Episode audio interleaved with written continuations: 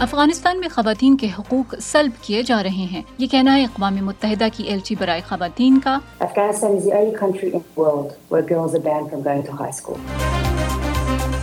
پاکستانی علماء کا وفد آج کابل میں ٹی ٹی پی رہنما سے ملاقات کر رہا ہے۔ اور روس دو ہزار چوبیس کے بعد بین الاقوامی خلائی اسٹیشن چھوڑ دے گا۔ ہمارا یوٹیوب چینل سبسکرائب کیجیے پتا ہے YouTube dot com slash Urdu V O A news.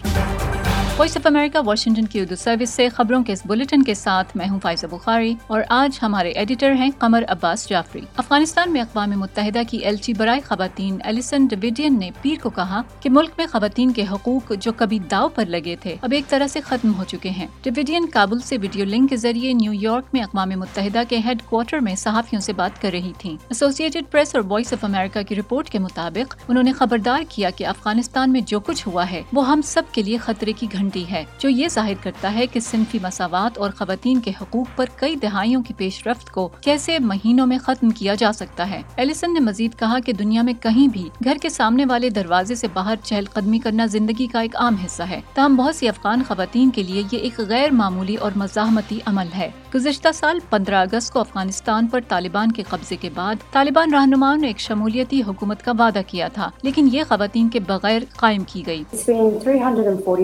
Days, the Taliban took power. And for most Afghan women and girls, almost every one of these days has brought a deterioration in their rights, their condition, and their social and political status.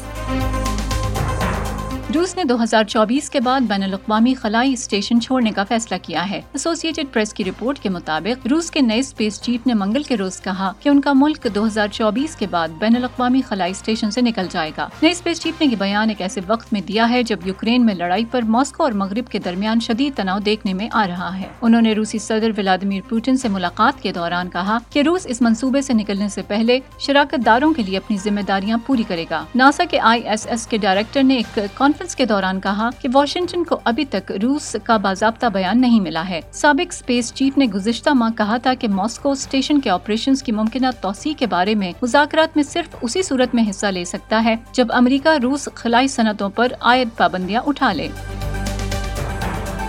Supreme court Pakistan نے پنجاب وزارت اعلیٰ case میں deputy speaker rolling پر فیصلہ سنا دیا۔ عدالت نے پرویز الہی کی درخواست منظور کر لی۔ حمزہ شہباز وزارت اعلیٰ سے فارغ، جبکہ پرویز الہی پنجاب کے نئے وزیر اعلیٰ بن گئے۔ Chief justice Umar Ata بندریال، justice اعجاز الحسن اور جسٹس منیب اختر پر مشتمل تین رکنی بینچ نے یہ فیصلہ سنایا۔ حکومتی اتحاد نے فل کورٹ کی استدعا مسترد ہونے پر عدالتی کارروائی کا بوائے کیا تھا۔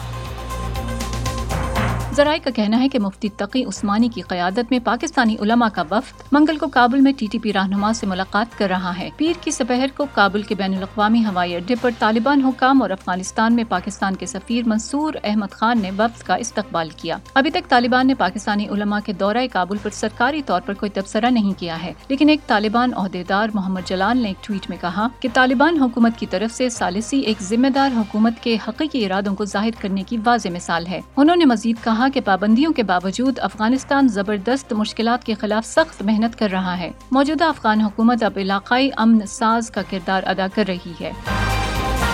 سابق صدر ڈونلڈ ٹرمپ منصب صدارت سے سبق دوش ہونے کے بعد پہلی بار واشنگٹن آ رہے ہیں۔ وہ منگل کی رات اپنے ان اتحادیوں سے خطاب کریں گے جو ان کی ممکنہ دوسری مدت کے لیے ایجنڈا تیار کر رہے ہیں۔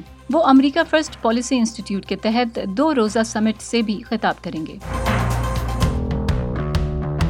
آپ کی رائے ہمارے لیے بہت اہم ہے۔ فیڈ بیک دینے کے لیے فالو کیجیے ہمارے سوشل میڈیا اکاؤنٹس ٹویٹر اور انسٹاگرام پر ہمارا ہینڈل ہے at Urdu V O a